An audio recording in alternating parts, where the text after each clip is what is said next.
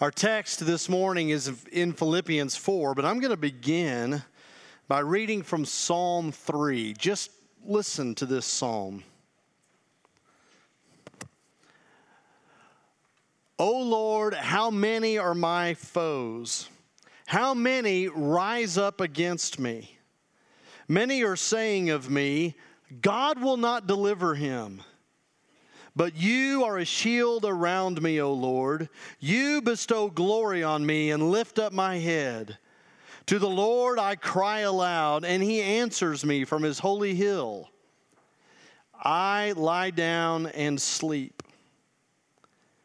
I wake again because the Lord sustains me. I lie down and sleep.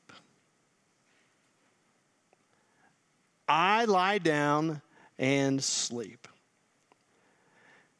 Anybody can lay down at night. The question is can you sleep? The psalmist describes himself here as surrounded by enemies. He's confronted by difficulties and trials. He's engulfed by a countless number of problems and issues and threats all around me, he says, constantly. Yet, this powerful statement in verse 5 I lie down and sleep. How? Because of his total and unflinching trust in God to take care of him and to take care of everything. Because the Lord sustains me. You know, sometimes I think this is the litmus test for our Christian faith. This is where the rubber meets the road for our Christianity because it's one thing to say, I'm a disciple of Jesus. Right? It's one thing to read the Bible and say, I believe all of this and I'm, I'm going to follow all of these things. That's one thing. But it's a whole other thing entirely when your discipleship to Jesus and your faith in God keep you in a continual state of joy and peace, even when the whole world's against you. And to me, this is so fundamental and so important because it is so real and practical. This isn't theological supposition here. This isn't just religious theory. Because right now, today, you are in a particular position. Right now, today, you are in a very real situation with a lot of things happening to you and around you, putting pressure on you. That is true for you right now, today. It is true for me. It's true for all of us, right? You've got family, you've got marriage, you've got health concerns, you've got money issues, you've got car, you've got school, you've got things that are changing. You've got all these things for all of us, for me, for you, for everybody you've ever met. Everybody on every pew in this room and everybody in our city, we're all dealing with something. The question is, does your faith in God and your discipleship in Jesus, does it make you any different from those who are not Christians?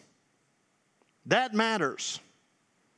Not just for our own peace and joy, I think it's important for our Christian witness in our city.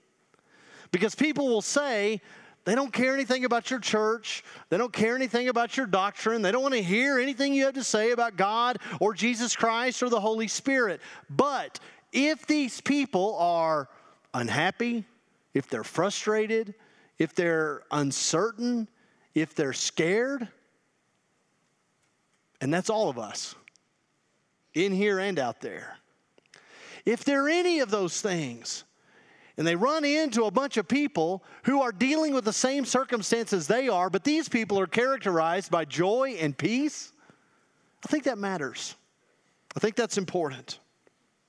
So, toward the end of his letter to the Christians in Philippi, Paul writes these words Philippians 4, verses 6 and 7.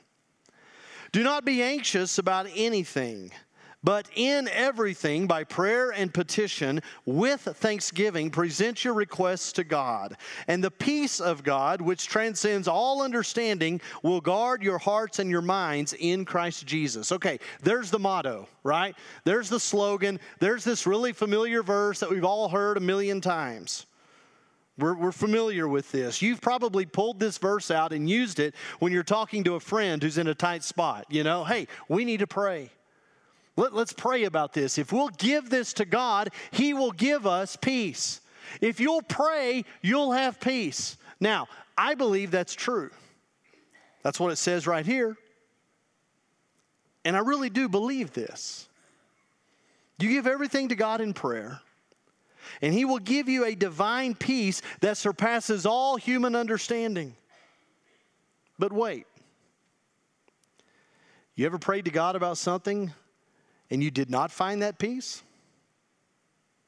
You ever given something to God in prayer, but you still lie awake at night, sick with worry?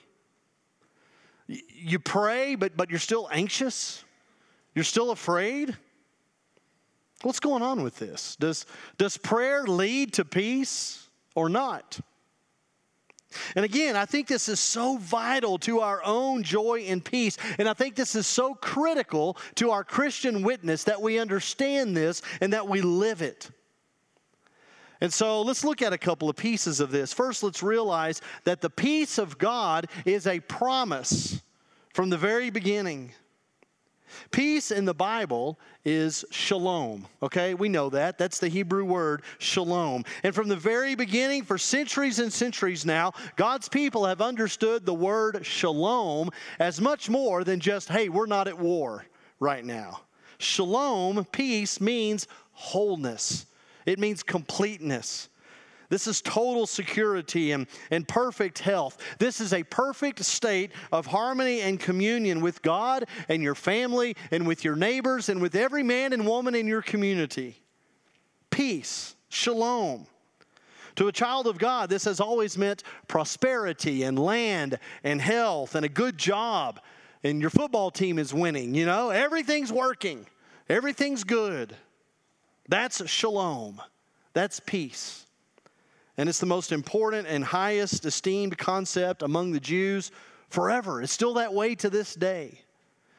In the Torah, in the book of God's law, in Leviticus chapter 26, the Lord says, I will grant peace, shalom, in the land, and you will lie down.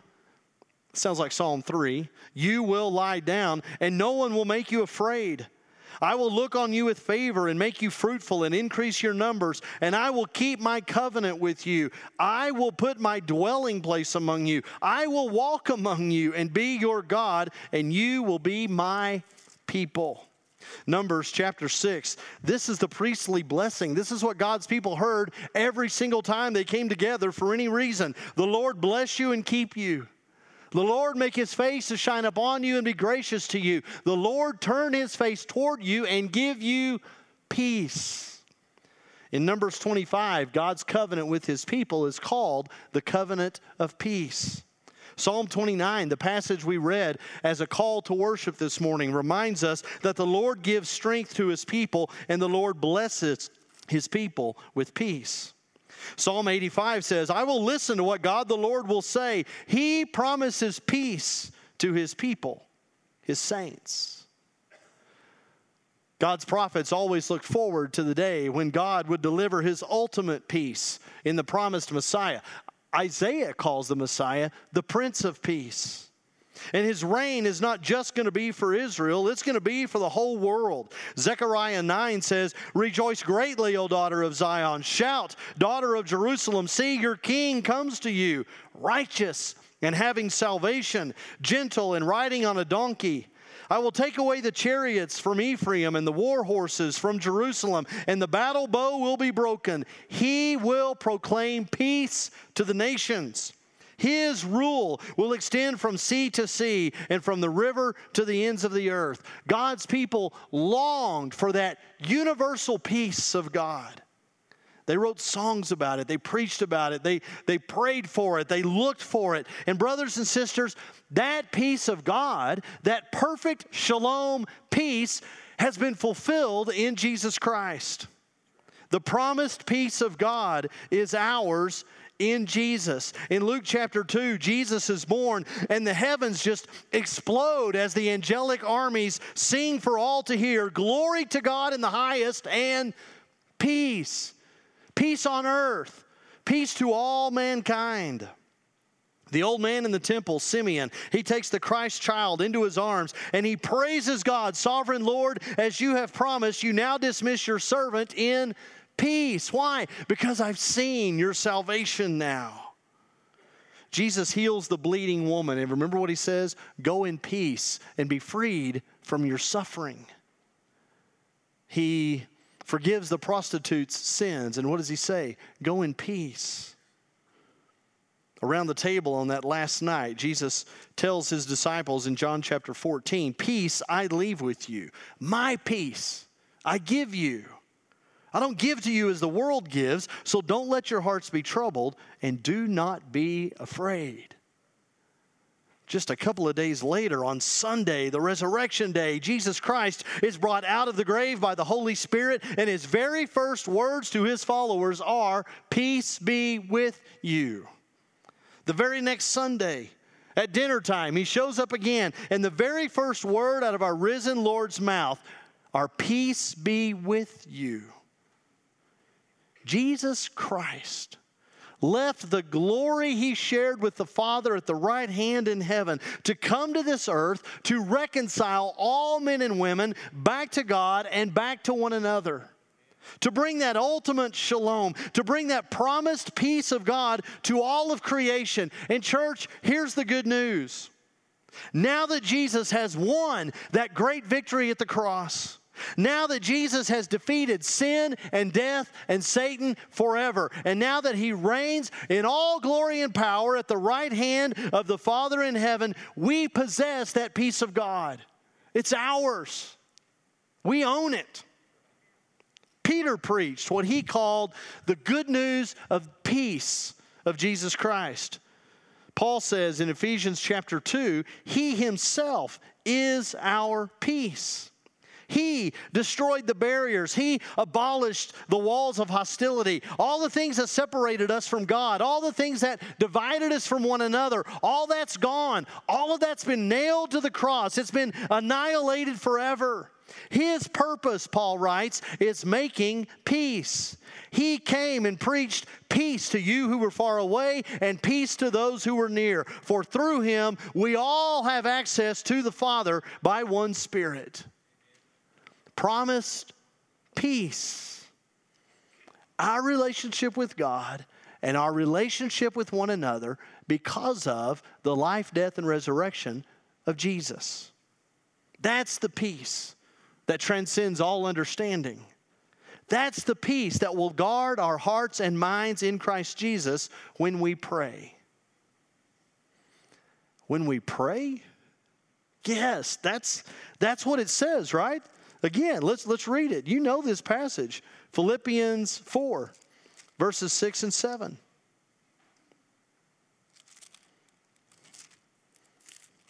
Do not be anxious about anything but in everything, by prayer and petition with thanksgiving, present your requests to God. And the peace of God, which transcends all understanding, will guard your hearts and your minds in Christ Jesus. Okay, then why isn't it working? I pray all the time, but it's just, ah. Why isn't it working? Okay, this is why we can't take these slogans and these super familiar verses in Philippians and take them out of context and use them for our own purposes. Okay, we, have got to keep this inside the framework of what's happening with these Christians in Philippi before we can faithfully apply it to us Christians in Midland. And you know, in this whole letter of Philippians, there's only about a dozen verses where Paul tells them how to live and what to do. The rest of this book, most of this book, is reminding us of what God has done and is doing through Jesus Christ. So, prayer, yes. But look, prayer is not a technique, okay? Prayer is not a formula. And you'll see books on prayer and you'll hear sermons about how to pray, and worse, sometimes how to pray effectively. Those very ideas can turn prayer into a technology, you know? If I can just get in the right mood, if I can just say the right words, if I can just get enough people to pray with me, then, then God will give me what I need. or I can get God to do what I want. You've heard people say before, Thank you so much, your prayers are working. Or, Thank you, I just, I had the right people praying. You know, or I, we need to get more people praying. You've heard these things, right? So when you don't get what you want from God, is it because you had the wrong people praying? You need more people to pray? Like how many more? 10 more? Maybe you need 40 or 50 more. How many more people do you need?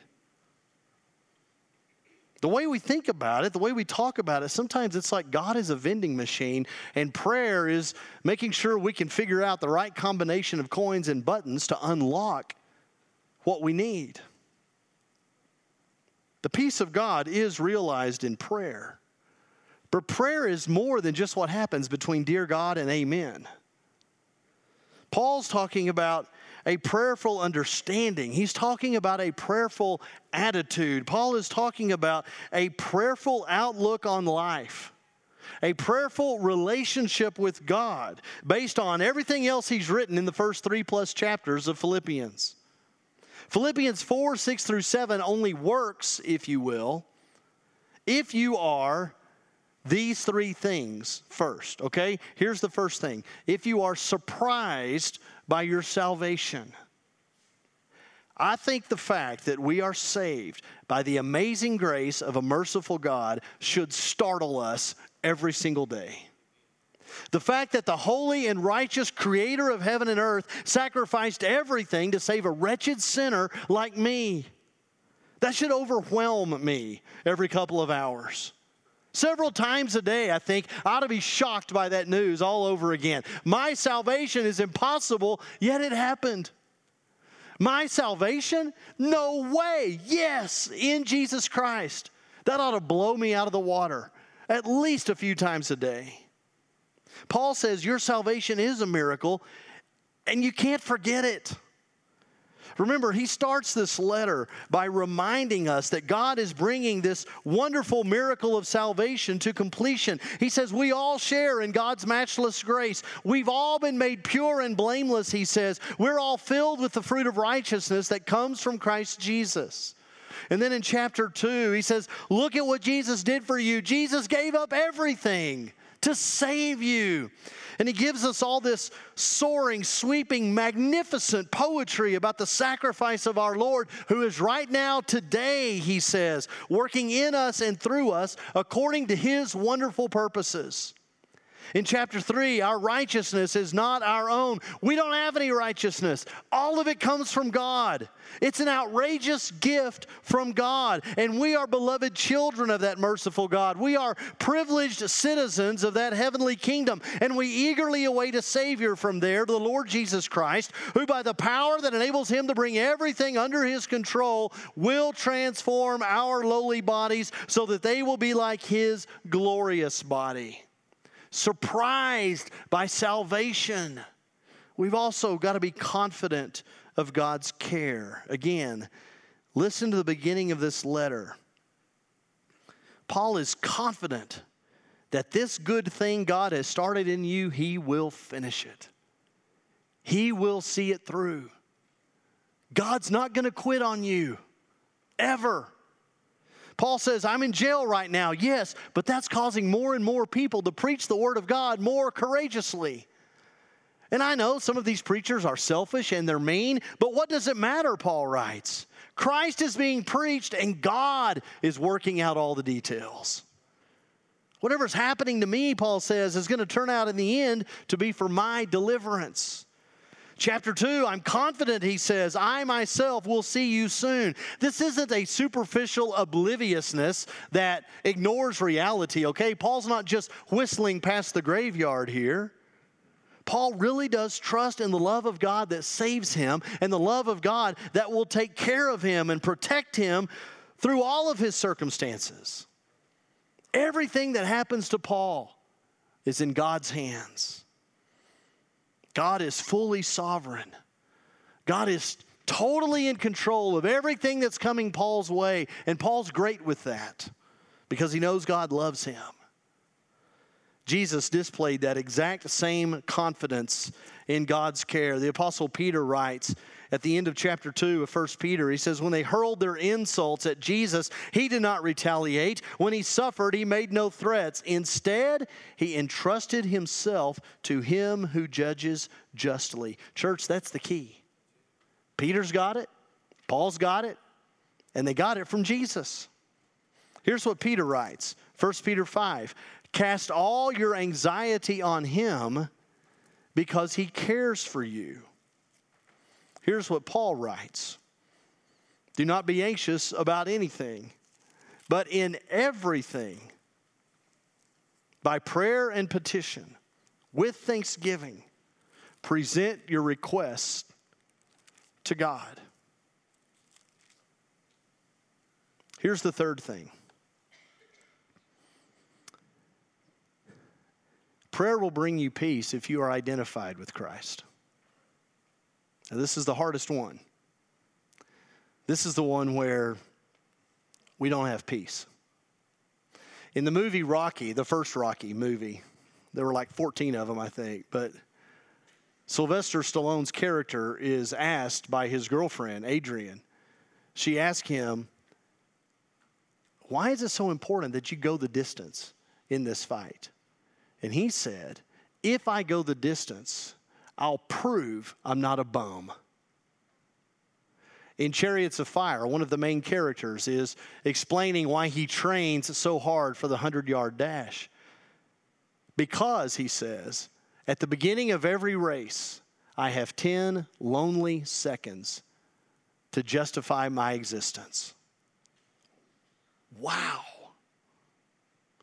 Both of these men are looking to athletic achievement as the defining force in their lives, the very thing that gives their lives purpose and meaning.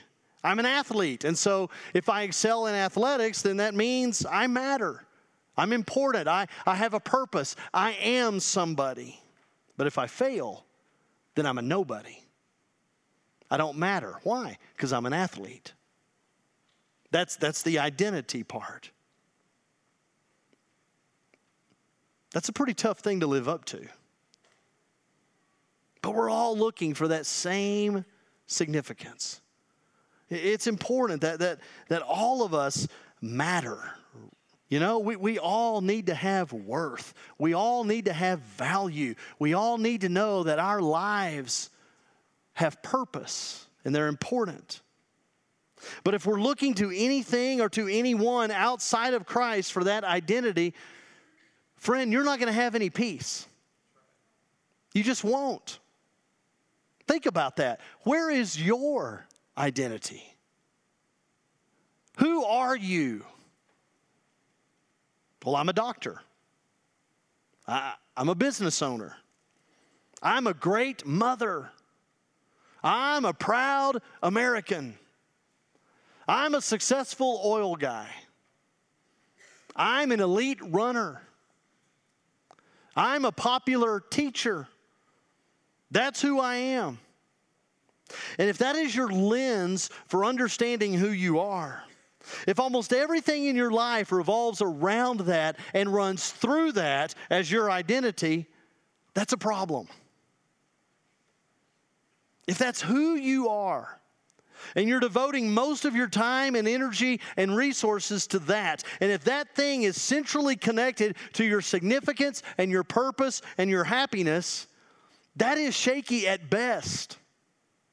I'm a great mother. Okay, what happens if one of your kids makes a really, really, really awful decision? You're a loser now? You're a worthless person? I'm a successful doctor. Okay, what happens if you lose one of your patients? What happens if the technology passes you by? You're a nobody? Now you're a failure? I'm a proud American. All right. What happens if the USA goes completely off the rails? What then? I'm an elite runner. Fine. What happens if you get sick? Or if you get old? I'm a successful oil guy. Great. What about when everything dries up? I'm a popular teacher. Okay. What happens when people stop coming to your class? See, if anything threatens your identity, you're not just going to be anxious, you're going to be angry. Or you're going to be afraid. You know, if my daughter goes down the drain or if my marriage ends, then my whole life is a failure. If I can't teach anymore, then my life doesn't have any purpose. If I get that disease, my life is over. If they ever legalize gay marriage, then we've lost everything. Some parents are a little too wrapped up in the athletic achievements of their children. Some people are a little too tangled up in their jobs and their careers. I think the unrest in the world and the increased secularization of the United States is throwing us off a little more than it should. Your identity as a person, hear me on this, it's everything. It is. So if you lose your identity because somebody messes up or because some structure or some, some system has failed, you're going to be resentful. You're also going to be locked up in bitterness. And if you lose your identity because it's your fault, because of some shortcoming or some sin or some mistake on your part, then you might hate yourself. Or you might see yourself as a failure the rest of your life. Either way, these things don't hold up. There's no peace here. That's why Paul reminds these Christians throughout the whole letter that their identity is in Christ he addresses it to the saints in Christ Jesus. And he says, I am in chains for Christ. He says, You are preaching in the Lord. He says, We rejoice in the Lord. And I'm hoping in the Lord. And he says, I am confident in the Lord. And he says, Euodia and Syntyche agree with each other in the Lord. And he says, We worship by the Spirit of God. And he says, We glory in Christ Jesus. And he says, We don't put any confidence in the flesh. I'm in chapter 3 now, verse 7. Whatever was to my profit, I now consider loss for the sake of Christ. What is more, I consider everything a loss compared to the surpassing greatness of knowing Christ Jesus, my Lord, for whose sake I have lost all things. I consider them rubbish that I may gain Christ and be found in him. If your identity is in Christ, if your true self is in Jesus, you'll never be let down.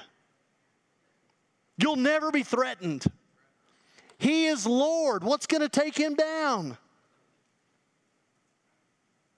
If everything about you is based on Jesus, your self worth, your security, your future, who you are, your significance, if all of that revolves around and runs through Jesus Christ as your identity, you can't mess that up. You can't ever lose that. No sinful or evil human can ever take that away from you. You can only serve one master, and Jesus is the only master who, if you give yourself completely to him, he will fill you completely.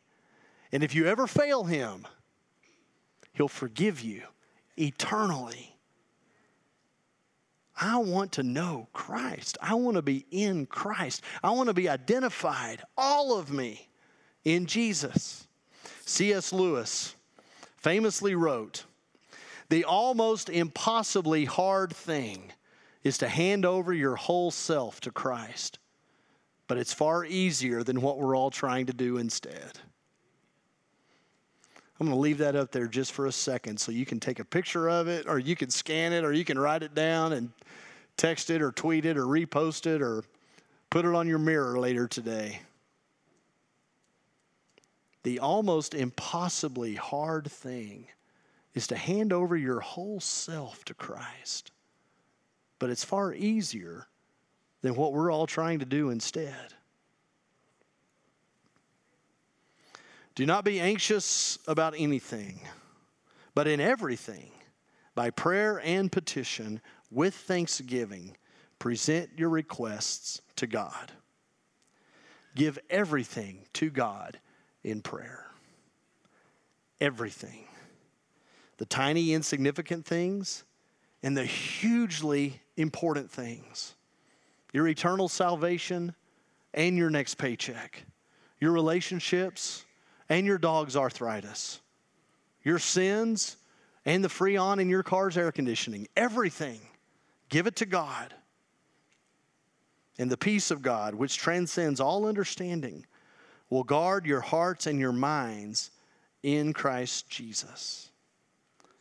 The Bible makes a direct connection between giving everything to God and being kept secure, being kept saved, being guarded by the peace of God. The instruction here in Philippians 4 6 through 7 is to be anxious about nothing. The, the appeal here is to give everything to God in prayer. The posture here is one of thanksgiving.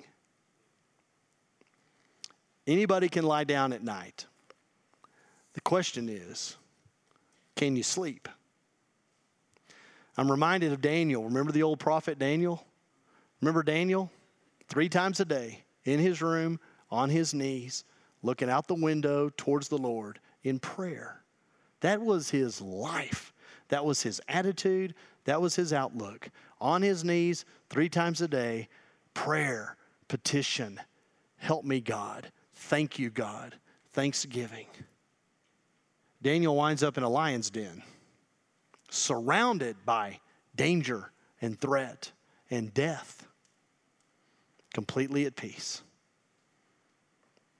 secure, saved. And the Bible says King Darius is in his palace, surrounded by his health, by his wealth, by the power of his position. And the Bible says King Darius is unable to eat or sleep. I lie down at night and I sleep. How? The Lord. The Lord sustains me. That's how. Two minutes. We're going to shut this thing down for two minutes and we're just going to pray. You're going to pray. I'm going to pray. We're not going to make a sound in here. We're going to give everything to God in prayer. You know what you need to give to Him today. I'd say if you want to move closer to somebody to pray, do that. If you want to grab somebody's hand, do that. If you just want to, hey, leave me alone. This is me and God right now. I mean, now's the time to do that. I would say give everything to God in prayer right now. There's nothing too insignificant, there's nothing too impossible to give to God right now. Talk to Him about your anxieties, those things in your life that are causing you worry, give them to Him. Talk to Him about your sins. But give everything to God in prayer. And the peace of God, which transcends all human understanding, will guard your hearts and your minds in Christ Jesus our Lord. Give everything to God in prayer and receive His peace.